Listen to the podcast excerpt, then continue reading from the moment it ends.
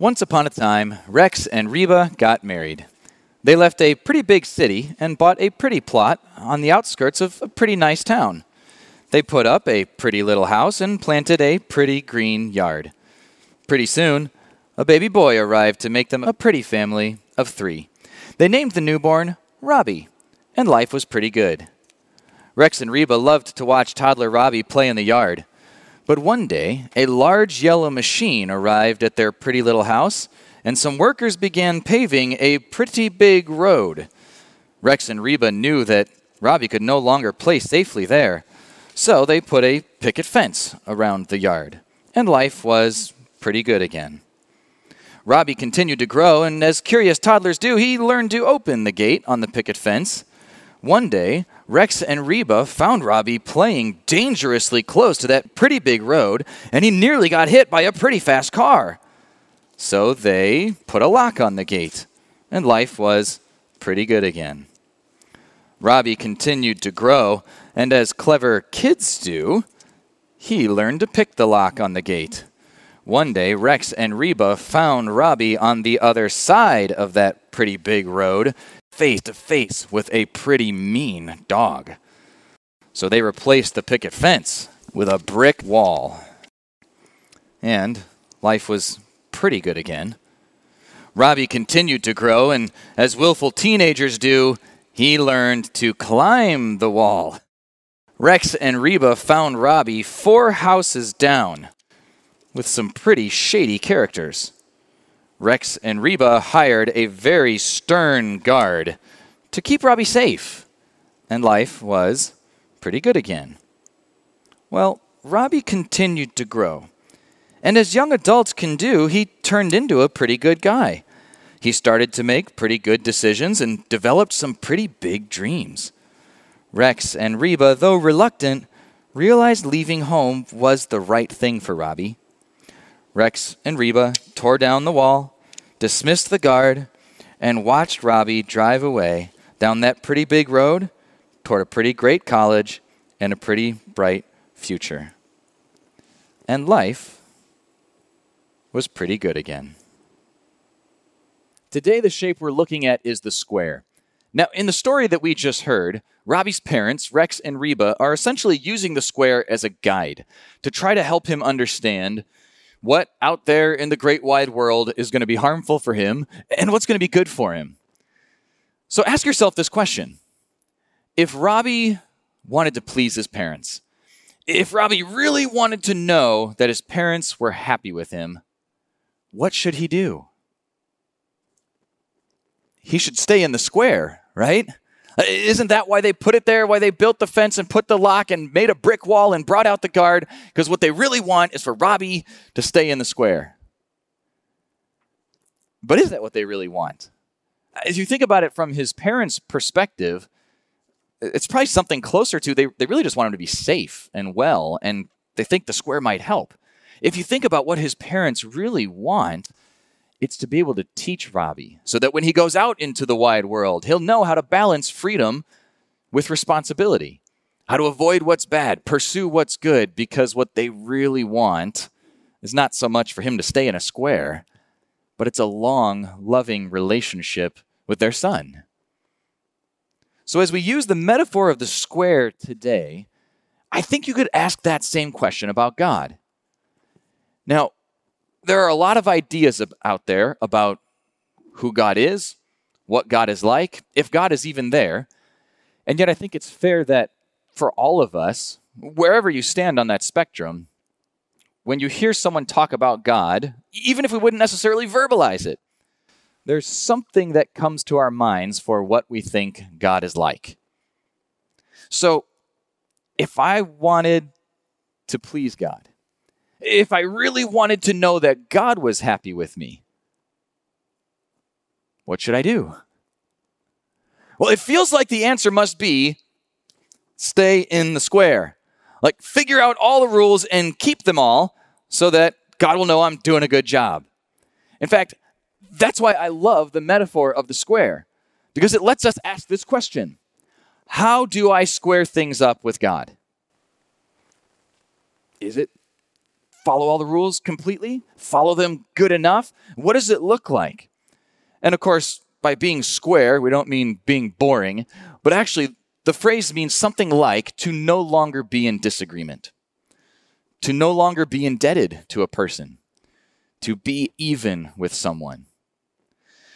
So, if it were true, if God is real, if God does have a standard, if there are things he would tell us are harmful or good, if I was going to stand before God someday when this life is over, how could I know? How could I be square with God to know that He would look at me and say, Hey, you don't owe me a debt. We're even. We're good to go.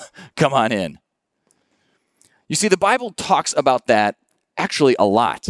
And it's easy for us to think of the Bible as just a book of rules, especially because the first five books in this 66 book collection are called the law. And yet, when the Bible talks about being square with God, it actually describes it very differently. In fact, we're going to look at a letter by a follower of Christ, a man named Paul, who was writing to some others of his friends who were trying to understand who God is, what he's like, how do we square things up with him.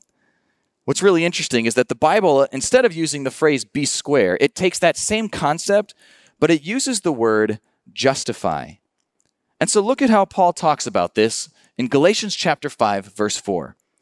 He says, "You have become estranged from Christ. You who attempt to be justified by law, you have fallen from grace."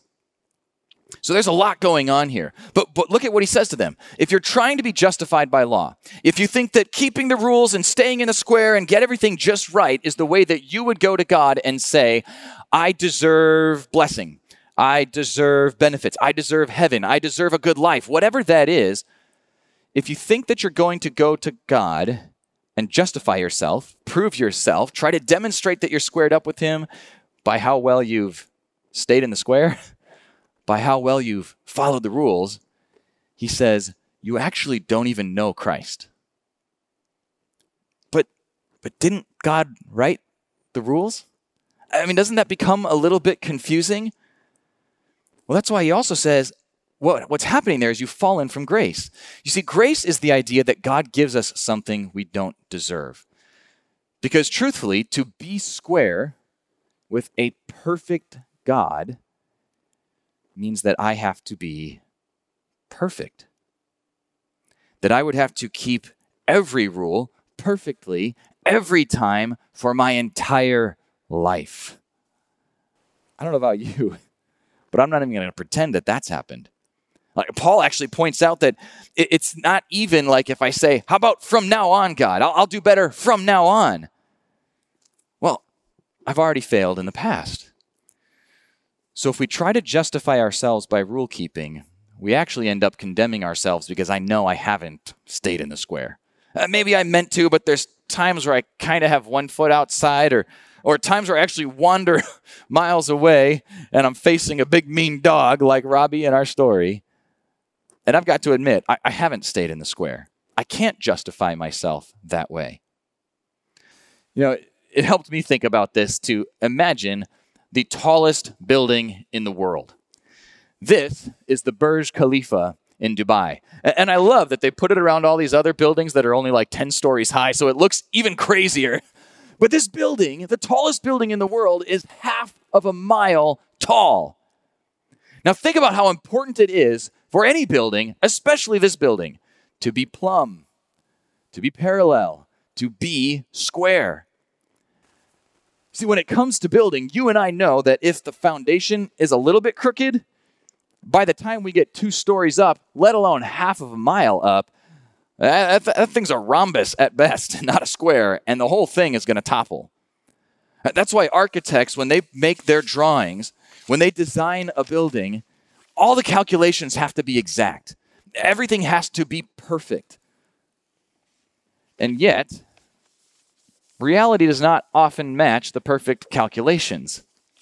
This is maybe not shocking, but did you know that even after the architect draws the perfect calculations, what would be exactly square, somebody still has to go build it? And reality doesn't match the perfect drawings. In fact, because of that very reason, in construction, they have what they call tolerances. That it's meant to be perfect, but it's okay if it's off this much. If it's that kind of material, it can be off this much. If it's going to be that tall, it can be off by this much. In fact, I actually found in one engineering journal uh, this phrase that no engineer can be absolutely sure that any given structure will resist all loadings that could cause failure. They can only have large enough margins of safety such that a failure is acceptably unlikely. There are just too many unknowable factors. Now, I don't know about you, but if I'm on the top floor of the Burj Khalifa, I don't want to hear anything about acceptably unlikely failure. I don't want to hear about unknown causes. I want to know for sure that this thing is square. Now, of course, we're, we're just talking about buildings and talking about construction, but a lot of times that is how people approach God because that's how we approach religion. In fact, other than Christianity, every other religion in the world says, here's the square, do your best to stay in the square, and that's how you're going to get God's blessing.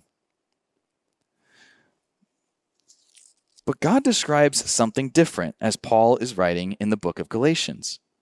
Because God wants us to know for sure that we can be square with Him, that we can be justified. So, just a couple sentences earlier, he wrote, Stand fast, therefore. Right? Stand firm on a square foundation. Stand fast, therefore, in the liberty by which Christ has made us free. And to not be entangled again with a yoke of bondage. One of the key themes, not only of this letter, but of all of Paul's letters and all of the New Testament and all of the Bible, is that just like Robbie in that story, God has outlined things so that we would know what is helpful for us, what is harmful for us. But none of us have kept that perfectly. None of us could. And the burden of trying becomes a yoke of bondage. We are like slaves to trying to justify ourselves. But the main message of the Bible is that I stand fast, I can stand firm, not in my ability to be good enough in my career, in my behavior, as a dad, as a husband, not in my ability to be good enough, but in the fact that Christ has made us free. What does he mean by that? Well, he means that we are free from trying to justify ourselves. The pressure of trying to be everything that I think I should be. Because one way that we try to get out of this is by deciding that God isn't real, that there is no universal standard. And yet, you and I both know, as I go through my life, there are times where I would say, I was not as good of a dad as I wish I was. I was not as good of a spouse as I wish I was. I wish I had been more effective in my career, at my job. Well, what am I measuring that against? Right? There's some sense in me that there is perfect, and then there's me, just not quite perfect, or at times, me, woefully not even close. If God is not there to set that standard, then it just comes down to whatever you think, whatever I think, whatever somebody else thinks. And there is nothing that people do wrong in the world that makes us angry, even in this season of life, that we can actually say is wrong because it might just be your opinion.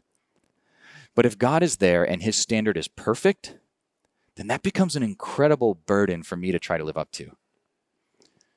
Which is why the Bible talks about how Christ can make us free. I was actually having this exact conversation with a friend of mine a couple of years ago. David is a guy that uh, I've been in some study groups with here at Horizon because, for all intent and purposes, he's awesome at staying inside that square. you know, sometimes uh, I think in David's life, I know in my own, and and for some of us, we, we sometimes make that square even smaller. We add a lock, we add a guard, because if this is what might get me in trouble, then I'll try to stay here so I'm not even close. And David spent a lot of energy and a lot of anxiety in his life trying to keep up with the square. And when I asked him why, as we sat and drank coffee at Starbucks one day, he told me it's because he would really like to know because he's come to believe that God is there, that it does matter, that our behavior matters. He, he would like to know for sure that he would go to heaven if he died. Man, like that's the deep stuff, right? And as we talked, it struck me that his goal was to do as many good things as possible, obey as many rules as possible, keep track of the square as much as possible, knowing that he couldn't do it all the time. He hasn't done it all the time, but hopefully that will be good enough. But you see, the picture that the Bible paints is that every little mistake, every intentional rebellion, every time we choose selfishness over serving others, tilts that building a little more. It's not perfect. We can't fix it. And so, as David and I sat there, we spent about an hour um, actually looking at one of the biographies about Jesus, uh, written by a guy named Luke, to see what does Jesus actually say for himself. Like, if it turns out this is true, what what did Jesus actually say? And Jesus described for his disciples, his followers, his friends, that the way to know for sure was to trust him for their forgiveness. Because Jesus lived the perfect life that we couldn't live. He died the perfect death, although he had done nothing wrong, so that he could pay off the debt, make us even, square us up with God again. And then he rose from the dead, the Bible teaches, so that he can give us eternal life. So that we would know that the things he said were true because he even overcame death. So to know for sure is not to perfectly complete the square, but to trust Christ for his perfection, to trust Christ for his forgiveness. So David and I talked about this for about an hour, and and um, kind of a good tool. You know, you always try to ask people. Repeat that back to me. What did you learn today? What are you thinking? What what questions do you still have? And and so I just asked him. So after everything we've talked about, what Jesus himself said, how would you say you can know for sure that God is pleased with you and that He has a home for you in heaven? And David looked me right in the eye and he said, Well, I guess that's the question, isn't it? and I don't laugh because he got it wrong, because I wrestle with that all the time too catching myself trying to stay in the square, fighting to make the square smaller, fighting to figure out where did those lines go and what if God's mad at me? And but just a couple weeks ago, David and I were talking again, walking around the pond out here and doing that social distance thing. And I asked him again, because he'd been wrestling with some of the things that have happened during the COVID season that have really screwed up some of the stuff in his life. And it could feel like, is God mad at me? Is he taking it out on me?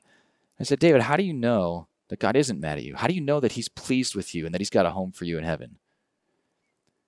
And now His words are different. Well, because Christ has forgiven me for the mistakes that I've made, the things the Bible would call sin that break my standard, let alone God's perfect standard. You see, now the pressure is off. We're free from the burden.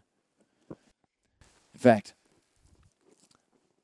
that's really the way that we experience that freedom is that in Christ, you can be free from justifying yourself. Well, now, practically, what does that mean then?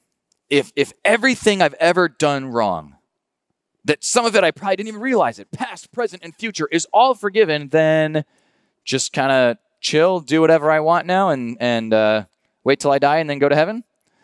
Well, Paul actually anticipates this too because he doesn't want people to think that freedom means do whatever you want, right? Like, we're not set free to go get hit by a car or to go get bitten by a big mean dog. So, a few lines later, he offers them this advice. He says, You, brethren, have been called to liberty, right? Freedom in Christ from trying to justify yourself. Only do not use liberty as an opportunity for the flesh, but through love, serve one another. Uh, so basically, what he's saying is don't say, well, I, I can't do the square perfectly anyway, so behavior doesn't matter. Well, no. God still cares about the guidelines because they help us avoid the things that are going to hurt us or hurt others. They help us pursue the things that are good for us, good for others. But you have to be careful because otherwise this just becomes another form of legalism, right? As if to say, well, now that I'm forgiven, it's my job to maintain it. Uh, Now that I'm saved, it's my job to, to, to keep that going. When what Paul wants is for us to rest in the freedom of Christ, and then, because we're following his lead and following his love, enjoy each day in that freedom, pursuing the things that are good for us and others, not using it as an opportunity for the flesh. Now, here's an easy example of what that could mean. If you think about making something an opportunity for the flesh, eh, kind of strange language, but he just means don't be selfish. Don't take your freedom and think, hey, now I can do whatever I want, right? Because those things hurt us. So here's an easy example. I remember, I I think when I was about 10 years old, I went to summer camp one year and I brought my best friend with me, whose name was Danny Summer Camp. I know. I went to summer camp with a kid named Summer Camp. And oh my goodness, our parents aren't here. Like we could do whatever we want. We have freedom. But we didn't balance it with responsibility. So, what did we do with our freedom? Well, we got pockets full of quarters. We went to the pop machine and we had a challenge to see who could drink the most Mountain Dew. Now, you got to imagine, like 10 year old Drew, I'm all of like maybe 70 pounds, pounding Mountain Dews out of this machine to see who could drink the most. And the machine ran out of Mountain Dew. So, how do you break the tie when there's no Mountain Dew left?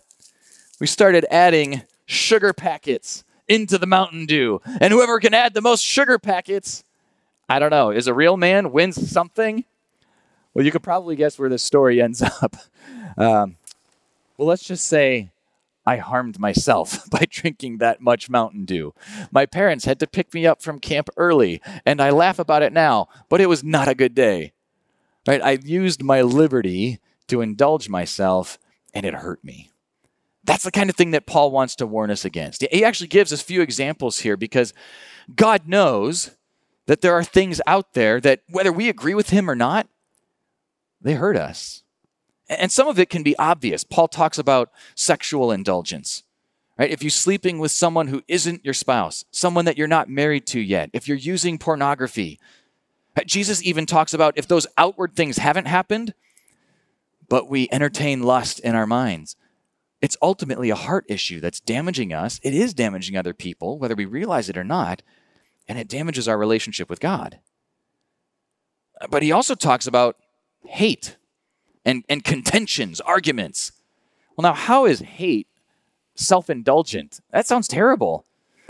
And yet, eh, have you ever had that moment where there's kind of some sick satisfaction in really laying into somebody that deserves it? And it may just be a bit of that wrong kind of anger, that hate, that argumentativeness coming out of us. He talks about jealousy and envy, the way that constant comparison can hurt us.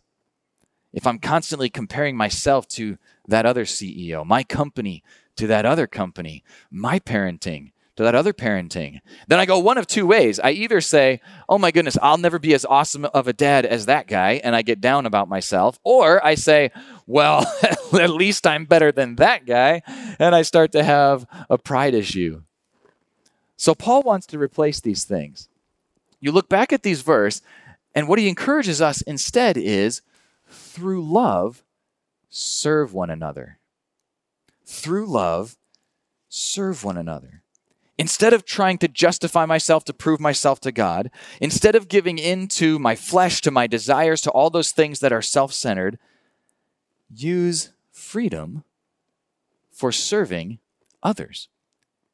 And again, this is not a new square, okay? This is not a guard or a brick wall. This is freedom. Use freedom to serve others. You know, that's really why a lot of the things that we do at Horizon, that's why we do them.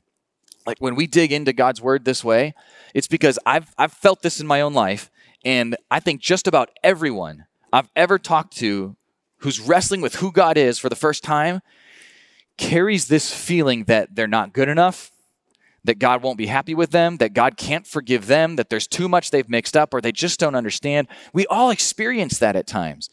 But the wonderful truth of the Bible, the freedom in Jesus, is that I don't have to pretend I'm good enough. I don't have to keep striving to prove myself as a dad, as a husband, whatever it is. I can relax and admit I've stepped outside the square. I have messed up. And I don't have to pretend that those are good things. I don't have to pretend that they're not there, but I can bring them out into the open. I can let God shed light on them because of his grace in which he gives me freedom. That through Jesus Christ, through his death and his resurrection, I'm set free from either having to hide or having to prove myself. I can take all of that energy and instead think about what would it look like to serve other people? And so we do exploring services, we do equipping services, we do study groups. And you got to understand, it's not so that you can say, Look, God, I went to both services, I, I, I, watched them both online, and, and I even signed up for a group. No, because then that's just right back to uh, make that square a little smaller. And maybe if I do these things, God will be happy. Instead, it's part of the long, loving relationship that God wants with you as his child. So if you hear that, then I want to invite you to this because we are starting Authentic Manhood up again this fall. And we're trying to get really creative so that whatever works for you, you can be a part of this. So it's going to be Sunday evenings, like we've done in the past, Monday mornings, but we also have a version that's going to be here in person, socially distanced, uh, potentially out in the tent, which, by the way, is not like a camping tent with mosquitoes. If you haven't seen this thing, even if you just drive by sometime, the tent is beautiful, and, and so is the property you get to look at while you're out there. Um, we're also going to have an online version, though, if that's something that you're more comfortable with. And so I would invite you to this, not because it's one more thing to prove yourself to God or to prove yourself to your wife or your kids or whoever it is, but because the topic this time is a man and his marriage. Awesome, really practical ways that we actually get to see a little bit more of who God is, what he is like, and in light of that, how we can serve our spouse, serve our kids, serve God, even serve the people we work with.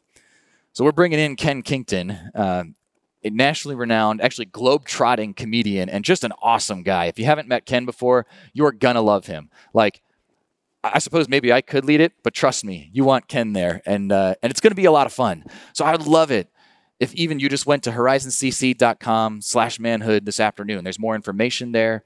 You can register there too, but not because it's a new square, but because this could be part of your freedom. And you know, it's not just guys, right? Gals, I know that you deal with this too. I, can't tell you how many women I've talked to at Horizon, how many of the moms that are here that we wrestle with the comparison. We wrestle with trying to be good enough. And I was talking with uh, a mom from Horizon just a couple of weeks ago, and she's somebody who's been very successful in her career to the point that people come to her for advice in that field. You know, she would say that she and her husband love each other, they love their kids, and yet there's this constant pull to feel like she's not good enough. That can lead to frustration, that can lead to depression, because maybe yesterday my career's going well. Hey, my kids were obedient today. I'm good. Life is good. God must be pleased. Today, things in my career aren't going as well. And I cannot believe these kids are this disobedient. How many times have I told them?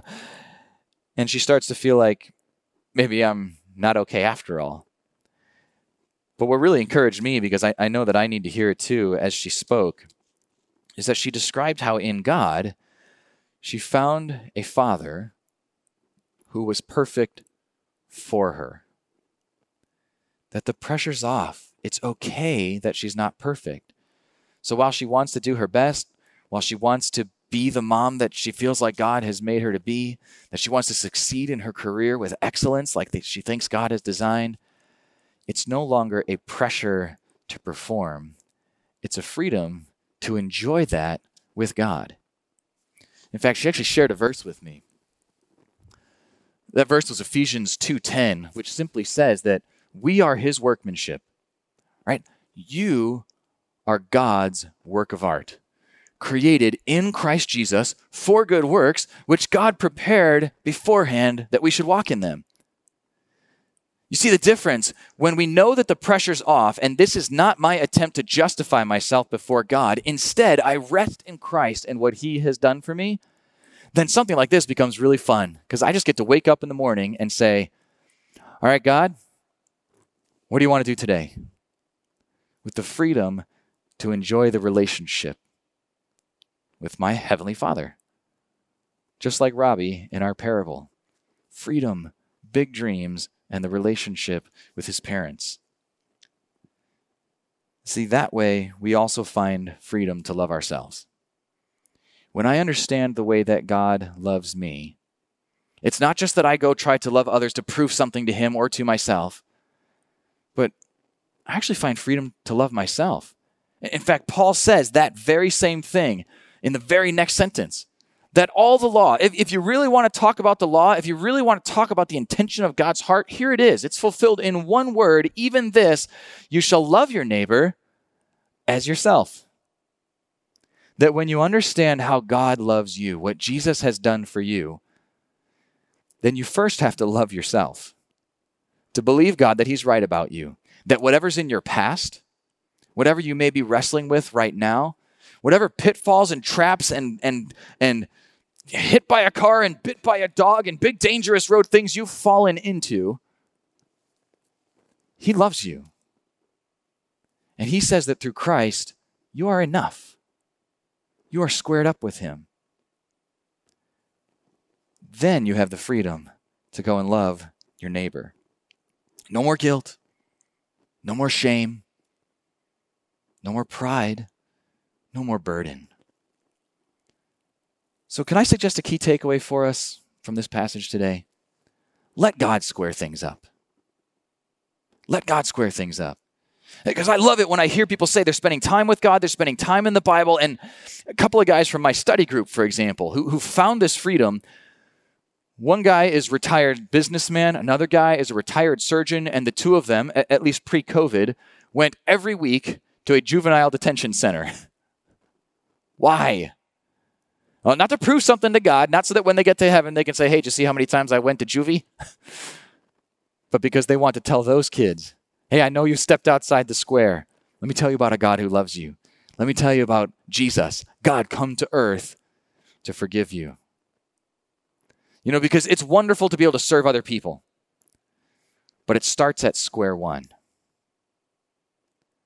That we are squared up, that you can know for sure that you are squared up with God. No longer trying to be good enough, but enjoying the freedom of the relationship with God through Christ, through His forgiveness. That every day you can seek to avoid the bad, pursue the good as a relationship with God. If you've never experienced that before, if you've never understood it that way before, then I would invite you right now. Maybe you just want to pray these words because we're going to hear a closing song about freedom that speaks very clearly of this for you. So maybe you want to pray this way and listen to that song as a celebration that the pressure's off. Let's pray. God, I know that I've stepped outside the square more than once in my life. Maybe I'm even outside it right now. But in this moment, I want to say that I'm done trying to justify myself. I accept your forgiveness through the death and resurrection of Jesus. It's in his name I pray. Amen.